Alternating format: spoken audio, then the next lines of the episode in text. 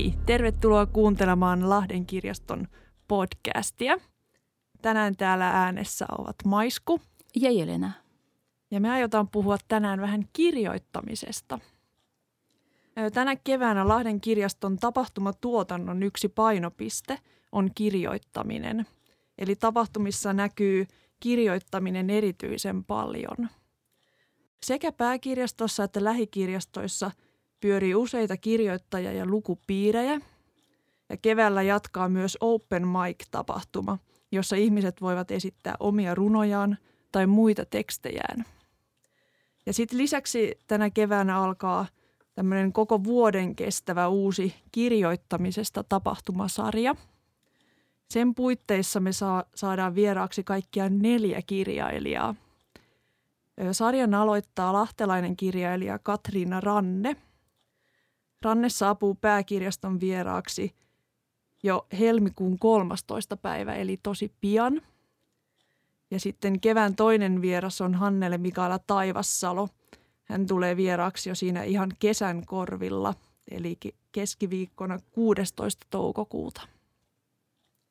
Öö, minulla on kunnia haastatella näitä kirjailijoita ja illan aikana mä aion kysyä heiltä muun muassa heidän kirjoittamisen prosesseistaan ja rutiineistaan.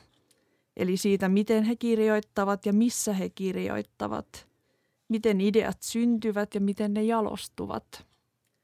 Rakentuuko romaani tarkasti suunnittelemalla vai ehkä yllättäen ihan siinä kirjoitushetkellä vasta? Ja totta kai puhutaan illan aikana myös siitä, miten lukeminen vaikuttaa kirjoittamiseen. Mä toivon, että tämä tapahtumasarja houkuttaa paikalle paitsi lukijoita, myös erityisesti kirjoittavia tai vasta siitä kirjoittamisesta haaveilevia ihmisiä. Toivottavasti myös henkilökunnan jäsenet pääsevät siihen, koska työn kiireen vuoksi me emme aina pääse osallistumaan mielenkiintoisempiinkin äh, tapahtumiin. Ja nyt Niinpä. ehkä se onnistuu. Joo, toivottavasti kaikki, jotka haluaa, niin pääsee paikalle, että on varmaan tulossa kiinnostavia, kiinnostavia keskusteluja kyllä. Yleisökin saa toki kysyä kysymyksiä. Mutta öö, nyt me Jelenan kanssa jatketaan puhumalla vähän meille rakkaista kirjoitusoppaista tai ylipäätään sellaista kirjoista, joissa puhutaan kirjoittamisesta. Ja lopuksi me ehkä paljastetaan, mikä on sellainen kirja, jonka olisimme halunneet itse kirjoittaa. Mutta ensin Jelena, sulla on yksi sellainen kirjoitusopas, joka on sinulle erityisen tärkeä. Mikä se on? tämä kirja on vaikuttanut minun elämääni niin paljon, että sadeista kirjoista, joita minä rakastan, se kuuluu rakkempain kirjeihin. Mm. Eli se on Julian Cameronin Tyhjän paperin nautinta. Joo. Minä olin kirjailija, mutta minä kirjoitin aina. Koulussa, lukiossa, yliopistossa. Tultua Suomeen tämä taito oli vähän unohdettu muuttuu. Se on jäänyt suomen kielen opiskelun jalkaihin. Mm. Ja muutama vuosi meni siihen, että, että ö, kieli ei ollut minulle enää ongelmana. Ja nyt tuli taas ö, toinen vaihe. Minun olisi opiskeltava lisää. Mm. Ja tuli sellainen vaihe, että olisi kirjoitettava aika paljon mm, esitelmiä, sitten loputyötä. Ja minusta tuntui, että minä olen ihan ö, seisauksessa – mm. jo ei ajatuksia, ei, eikä, e, eikä siis unohdettuja taitoja.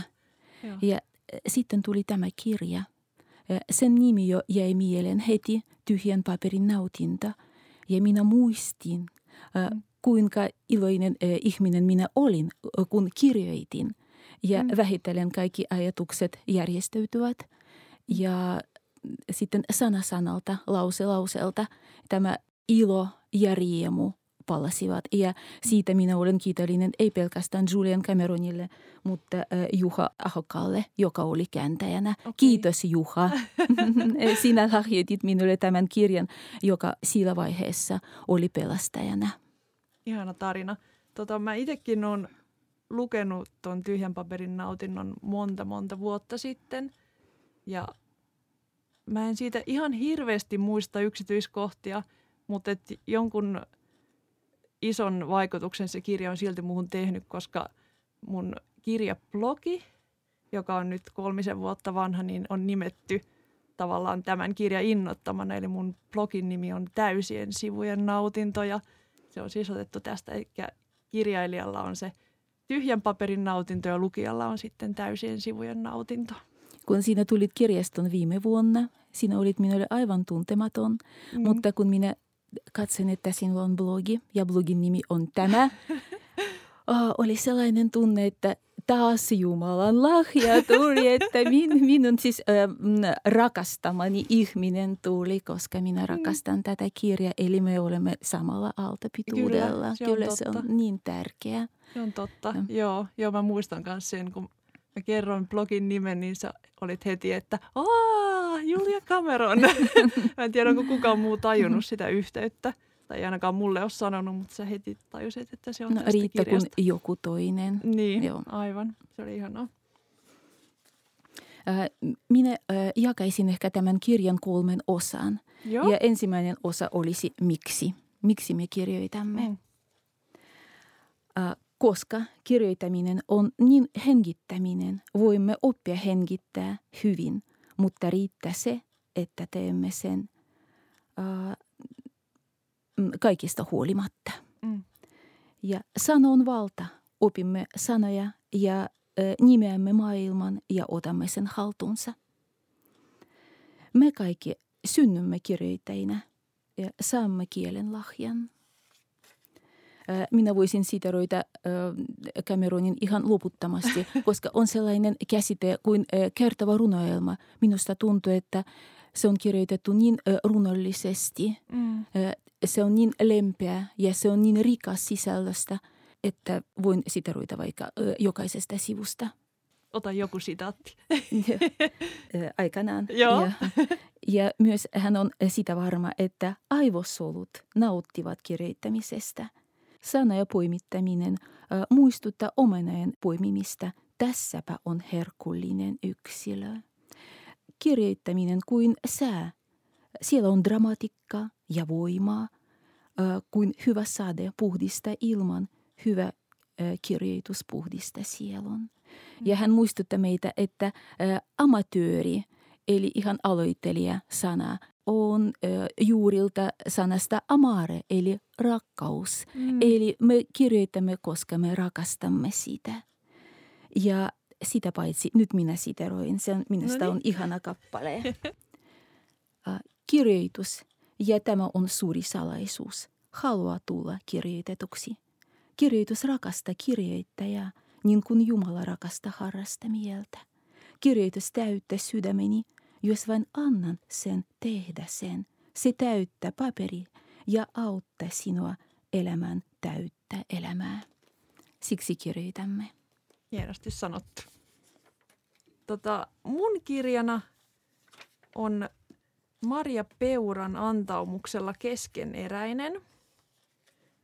mulle ehkä kaikkein inspiroivimpia kirjoittamiseen liittyviä kirjoja ei ole niinkään tämmöiset perinteiset kirjoitusoppaat, missä on ohjeita tai harjoituksia, vaan, vaan sellaiset kirjat, missä kirjailijat kertoo siitä omasta työstään, siitä miten ne heidän teoksensa on syntynyt. Ja tämä Peuran kirja on nimenomaan tällainen kirja. Tämä on työpäiväkirja. Hän on kirjoittanut tätä samaan aikaan, kun hän on kirjoittanut kolmatta romaaniaan, jonka nimi oli Veden aliset. Eli tässä kirjassa hän niin kuin tavallaan työstää sitä kirjaansa koko ajan ja kertoo, millaisia, niin kuin, millaisia askelia siihen, siinä on ollut, että se romaani on valmistunut. Ja tota, mä haluan kommentoida tuohon, kun sä, sä sanoit, että Cameron vertaa kirjoittamista hengittämiseen, niin tässä Peuran kirjan kannessa tämä on hyvin tämmöinen tota, simppeli kansi. Tässä on vain pieni sitaatti tästä kirjasta, niin tässä lukee, että lukeminen on sisäänhengittämistä, kirjoittaminen on uloshengittämistä. Että, no aivan ihana. Joo, Peura ja Cameron on selvästi niin samoilla linjoilla. Ja tota, tämä Peuran teos, tämä on ilmestynyt siis 2012, niin tämä on tosi rohkea, avoin ja rehellinen teos. Peura kertoo muun muassa ö, kateudesta, mitä hän on tuntenut muita kirjailijoita, menestyneitä kirjailijoita kohtaan. Hän kertoo epätoivosta ja epävarmuudesta, siitä niin kuin tunteesta, kun tuntuu, että ei siitä kirjoittamisesta tule mitään. Ja tämä on ihan huonoa, mitä hän kirjoittaa. Öö, mutta sitten koko ajan siinä rinnalla kulkee myös se kirjoittamisen ihanuus ja kirjoittamisen pakko.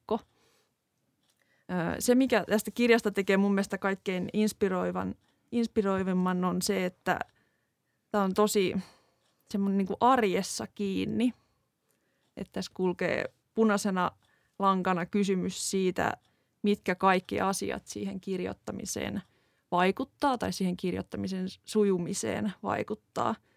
Peura esimerkiksi ö, kirjoittaa useampaan kertaan siitä, että jos hän tota, eksyy surffailemaan netissä kesken sen kirjoitustuokion, niin siitä ei seuraa mitään hyvää. Että se netti tappaa sen luovuuden saman tien. Ja hän puhuu muutenkin paljon niin kirjoitusolosuhteista – ja omasta työhuoneesta ja siitä, että miten välillä tekee hyvää lähteä kirjoittaa jonnekin muualle, ottaa semmoinen pieni kirjoitusretriitti. No me kaikki muistamme Virginia Woolfin eh, sanoja omasta huoneesta, Kyllä. Ja, mutta tuntui siltä, että hänelle eh, tämä oma huone käsite ollut ehkä laajempi kuin pelkä oma huone. Kyllä. Miten sinä voisit eh, kuvitella tätä, että oma huone käsitettä? Mikä se on? Onko se huone? Onko se tila, mielitila? No se on sekä että.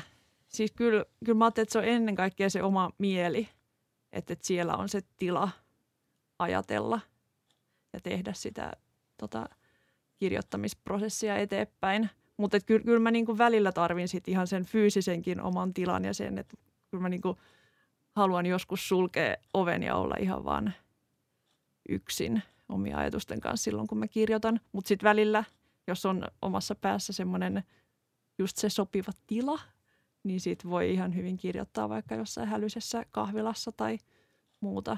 Että se on sekä että. Joo, mutta se on ymmärrettävä, että kirjailija eristäytyy koko maailmasta. Mm, kyllä, joo.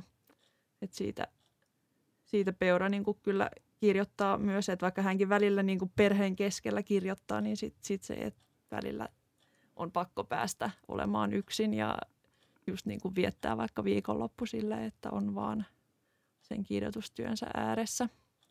Et se on tosi, tosi kiinnostavaa lukea, että miten, miten niin kuin kirjailija, joka on jo niin kuin kohtalaisen pitkän uran tehnyt, niin miten hän miettii näitä asioita.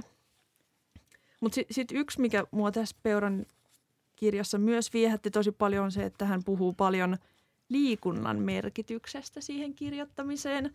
Että hän itse muun muassa joogaa ja käy juoksulenkeillä.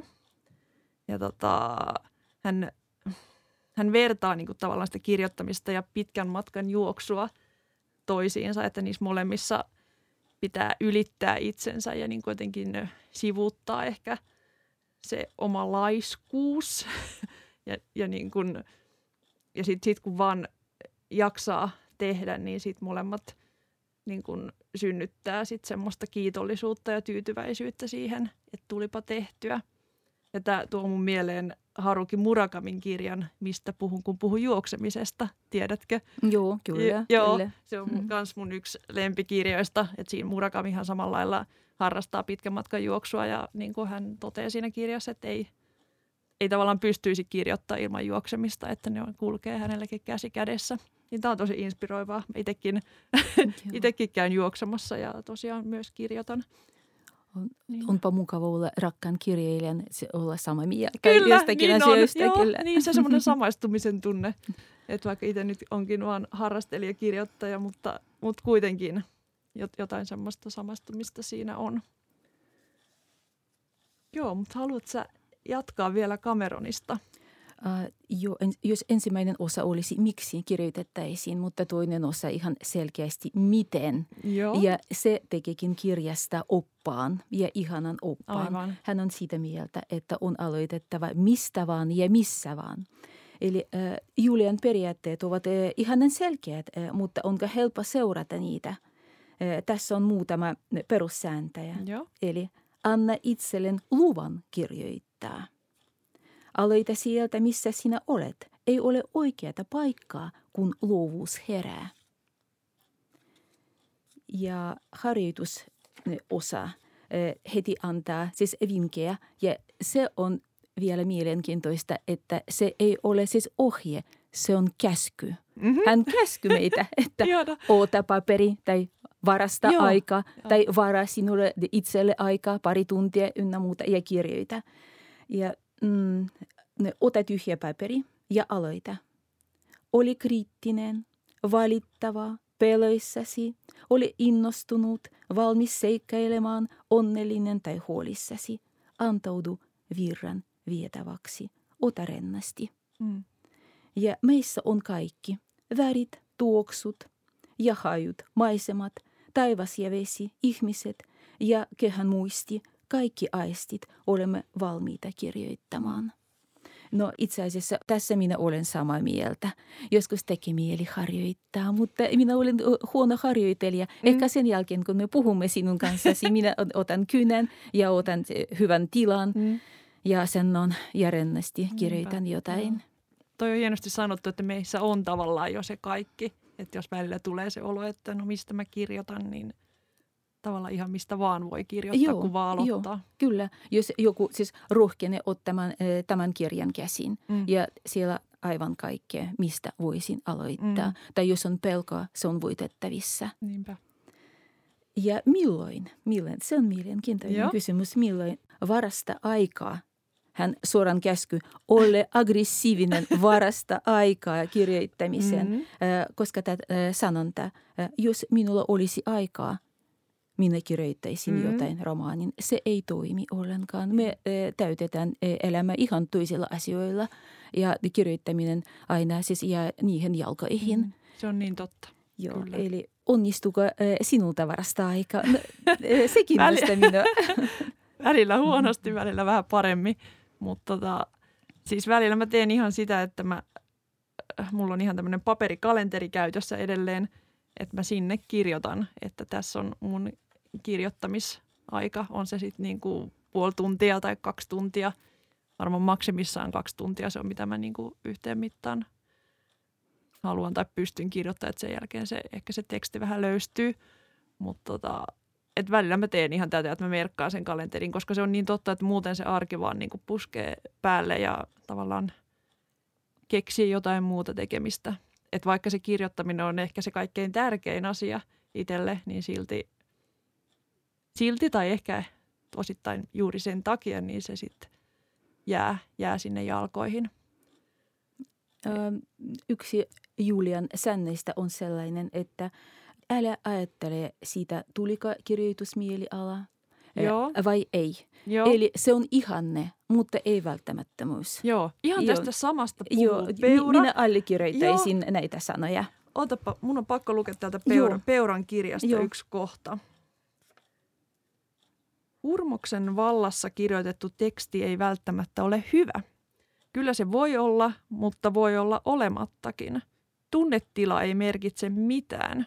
Hurmos voi viedä harhaan. Kaikki liioiteltu voi viedä harhaan. Lause päivässä, parempi ajatella niin. Oli kirjoittaminen arkea tai juhlaa, tarinaa on vain syytä viedä eteenpäin. No aivan ihanaa. Ja äh, Julian mielestä äh, meidän ei olisi siis pelättävä, että mm. joku, joku huono äh, teksti tulee. Joo. Ja se on ihana, että me olemme valmiita kirjoittamaan.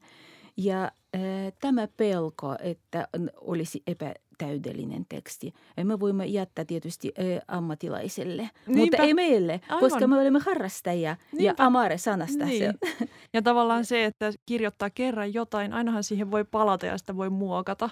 Joo. Että et ei, ei tarvitse olla niin kuin täysin valmista Joo. ja virheetöntä. Kyllä. Monet kuuluiset kirjailijat eh, kärsivät siitä toivottomuudesta, kun ne etsivät eh, ainoat sopivat sanat. Anna Ahmatovalla on runo, jonka nimikin on viimeinen runo. Ja minä voin siteroida sitä. Eh, Maria-Leena Mikkola on kääntäjänä. Ja hän on tehnyt mahtavan työn käänteessä Anna Ahmatovan runoa ja mikä, mikä tulee kirjailijan, jos tätä sanaa ei löydy. enkä tunne julmempaa onnettomuutta. Se on poissa. Sen jäljet kurottuvat jonkin äärimmäisen reunalle ja ilman sitä kuolemassa olen. Mm. Mutta meidän ei tarvitse kuolla. ei tarvitse. Joo, joo. Annetaan sitten eh, kärsi, kärsimystä niille, mutta me olemme siis amarikirjoittajia. Kyllä, juuri näin. Ja miten kirjoitetaan? Ensimmäinen sääntö, että sinun on täytettävä omia, siis emotionaalisia kaivoja. Kun tuntui siltä, että sinä olet aivan tyhjä, ei ole mitään, mitä sinä haluaisit kirjoittaa. Ei ole mitään, mistä sinä haluat kirjoittaa. Ja ei ole ajatuksia eikä intoa. Se tarkoittaa, että sinun on aika mennä täyttämään niitä kaivoja. Ja mm-hmm. sitten sääntö on sellainen, mene johonkin aivan yksin. Mene lenkelle, mene näyttelyyn, mene teatteriin, mene siis kahvilaan, mene mm. ö, elokuvaan, mm. mutta älä jää omia tunnelmia, tunteita muiden kanssa, vain säilytä itsessä. Joo. Ja näin sinun kaivosi olisi täynnä taas ja sinä olisit valmis taas kirjoittamaan jostakin. Minä olen aivan samaa mieltä. Joo, minä myös. Ja nyt kun sä sanot tämän, niin tämä on itse asiassa se asia, minkä mä tuosta kirjasta edelleen muistan. Että se teki muuhun vaikutuksen. Mä oon ihan samaa mieltä siitä, että, että vaikka johonkin taidenäyttelyyn meneminen – tai elokuviin meneminen, joku tämmöinen kulttuurielämys, niin se on välillä hyvä tehdä ihan yksin, koska silloin saa keskittyä ihan täysin siihen omiin niin kuin ajatuksiin ja fiiliksiin, että mitä tästä nyt itselle herää, eikä tarvitse miettiä sitä, että no, mitä toi, toi toinen nyt tuossa ajattelee ja tykkääkö se yhtään. Ja varsinkin, jos minä olen pyytänyt sen mukaan, niin voi kauheata, jos ei se tykkääkään, vaan voi niin kuin ihan täysin vaan olla niin kuin niiden omien – fiilistensä kanssa, niin se on tosi tärkeää. Kirjoittaminen pelastaa meitä myös äh, masennuksesta ja siitä äh, tilasta, kun tuntuu, että tie on menetetty tai mm. sinä olet menettänyt itseä tai äh, jostakin syystä ilo on kadonnut sinun elämästäsi mm. ja siihen vie Julia Cameronin harjoitus. Elämän draama estää meitä usein panemasta draama paperille – joten dramaattista tapahtuu ja tunne-elämän tasapaino järkkyy. Kun niin käy, meidän on löydettävä takaisin tunteidemme yhteyteen.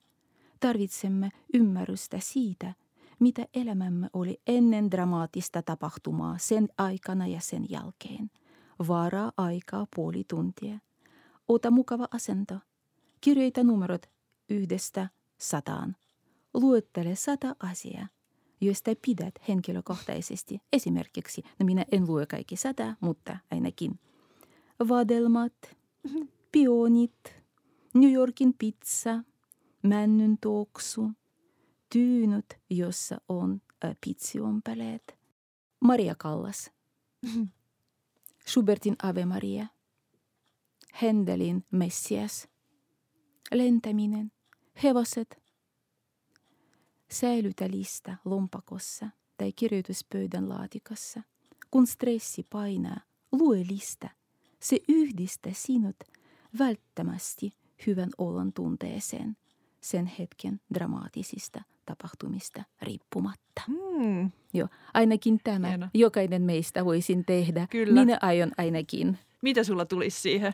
Mikä olisi ensimmäinen asia, minkä sä kirjoittaisit listaan? Mm, Okudjava. Okei. Okay. Kerrotko mulle? Uh, Okudjava on runoilija ja omien siis laulujen esittäjä. Okay. Ja se on rakas. Ja minä aina laulan Okudjavan, kun minä olen iloinen ja etenkin kun olen surullinen. Okei. Okay. Joo, ja lapset ja ystävät mm, ja Pietari. Joo. Ainakin. Mm. Entä sinun? Apua, tämä tuli nyt tosi yllättäen. Mitähän mä keksisin? Tämä on tosi vaikeaa.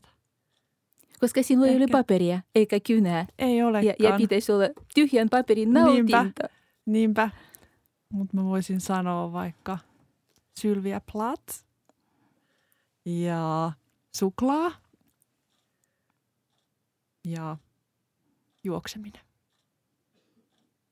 No se riittää alkuvaiheessa. ja on vielä 97, jota sinä, Kyllä, jota sinä laitat. miettimään. Ja, ja minullekin jää saman verran. Joo. Ja minä haluaisin ehkä lopettaa äh, tällä sitaatilla. Joo. Minulla on haave. Siinä Pyhä Pietari esittää taivaan portilla suuren kysymyksen. Mitä sellaista sinä teit, että meidän pitäisi laskea sinut sisälle? Houkuttelin ihmisiä kirjoittamaan vastaan. Suuri portti heilahtaa auki. Eli hyvä teko, ilmeisesti. Joo, ja sen takia minä pidän tätä kirjaa hyvänä oppaana Mm. ja myös mm, kertavana ju- runoelmana. Kyllä, joo, se on hyvin kirjoitettu. Mutta nyt on ehkä tullut se hetki, jolloin me paljastetaan Jelenan kanssa, mitkä on sellaisia kirjoja, mitkä olisimme halunneet ehkä itse kirjoittaa. Mikä olisi ollut ihana kirjoittaa itse. Kerrot sä eka, minkä sä oot valinnut? Minä valitsin ö, Joel Hahtelan kirjan tai pienoisromaanin Perhoskeräjä. Ö, Se on erittäin tärkeä minulle ja minä luin sen sekä alkukielellä että venäjäksi. Ja se otti minut haltuun ö, heti ensimmäisestä lauseesta. Se alkaa kuin ö, dekkari tai jännityskirja. Huhtikuun kolmantena päivänä vuonna 1991 sain kirjeen, jossa ilmoitettiin, että olin saanut perinnön. Luin kirjan yhä uudestaan ja uudestaan ja olin varma, etten ollut koskaan tuntenut Henri Rusitska nimistä miestä. Oli tapahtunut virhe, mutta selitystä, muuta selvitystä ei voinut olla. Se ei ollut virhe. Päähenkilö meni asianajajan luokse ja kävi ilmi, että perintö on todellisuus ja siihen on tarvittavat paperit kaikki.